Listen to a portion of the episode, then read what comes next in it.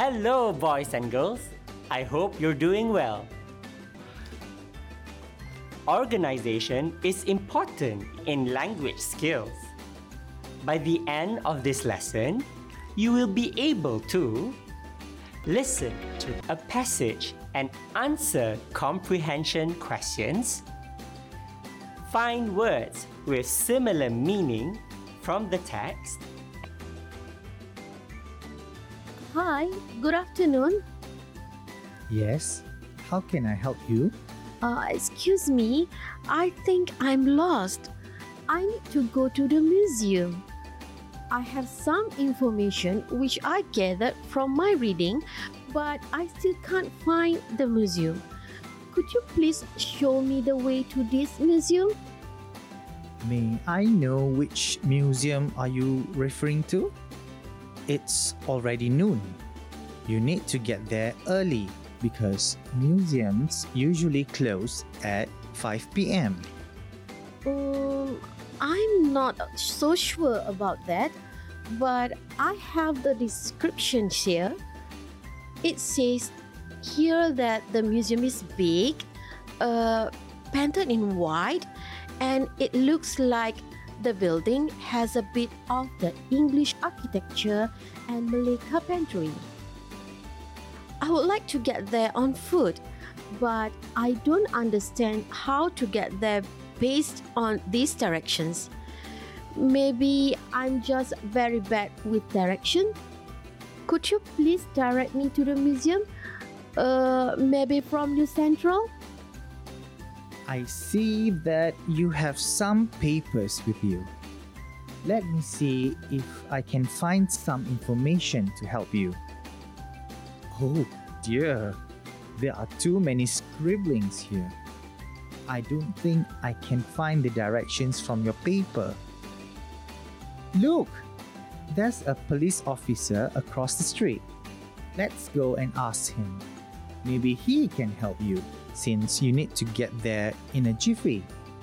That's a great idea.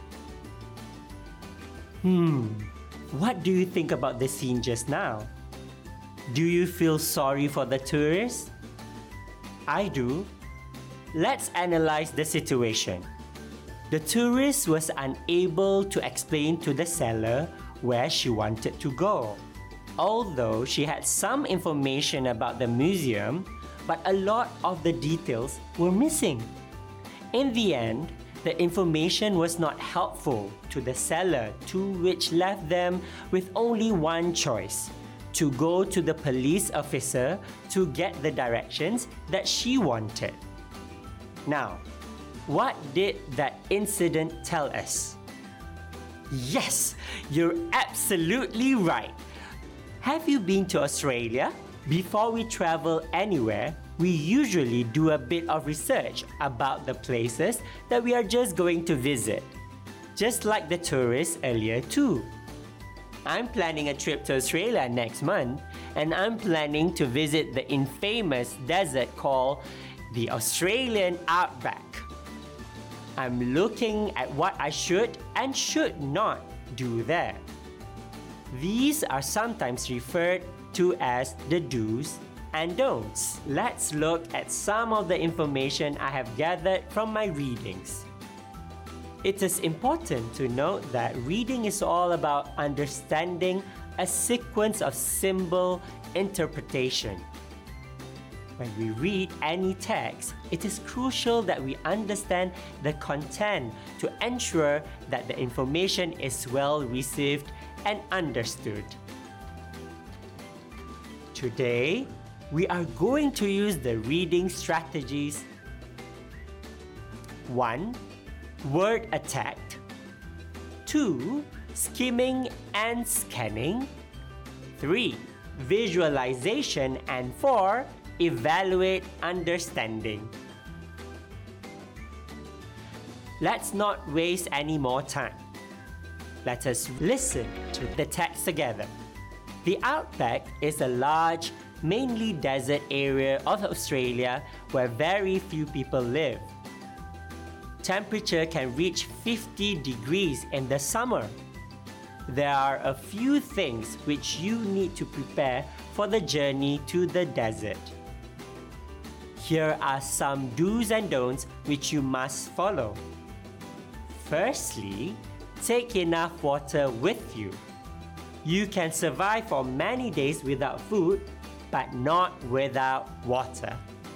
Remember, the heat will make you feel thirsty, so you'll need to drink at least 1.5 liter of water a day. Secondly, always wear a hat and sunscreen lotion to avoid sunburn. The sun is one of the biggest threats in Australia. It is at its hottest between 1 pm and 5 pm. Hike only in the mornings and evening. Next, plan your route carefully. Make sure that you have a detailed, up to date map which shows you the places that enable you to find food and drink. You should have a GPS receiver to prevent you from getting lost. Always tell someone where you are going, what route you plan to take, and when you expect to arrive. Here are things that you should not do when visiting a desert. Do not worry too much about snakes. There are many different kinds of poisonous snakes in Australia, but there are only one or two cases of death reported. If you leave the snakes alone, they won't hurt you. While technology helps us in many of our daily activities, it is advisable not to depend on mobile phones when you lose your way. In many remote areas, there will be no signal, so you won't be able to use it. You need to be aware when you swim in deep, muddy water or where you see crocodile warning signs. Crocodiles are dangerous animals and attacks often happen in Australia. Lastly, do not leave the vehicle if you break down in the middle of nowhere. If a plane is searching for you, it's much easier to spot a car than a person from the air.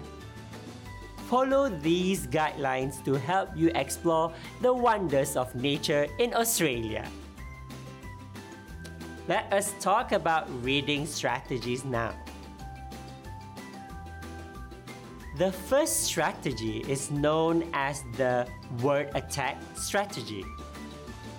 Word attack can help you to decode pronouns and understand unfamiliar words.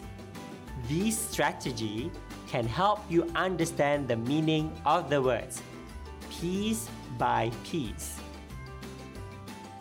How does word attack work?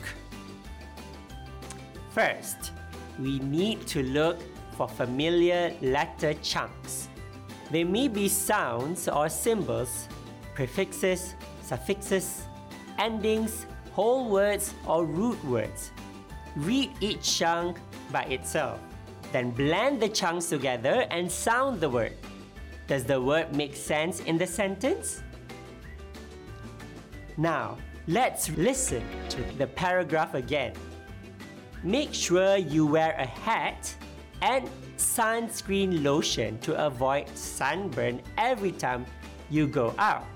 The sun is one of the biggest threats in Australia. It is at its hottest between 1 pm and 5 pm. So, make sure you hike only in the mornings and the evenings. Let us focus on the word sunburn. Can you find two different words in this word? Well done! Yes, we can separate the word sun and burn and on their own. They carry different meanings. Separately,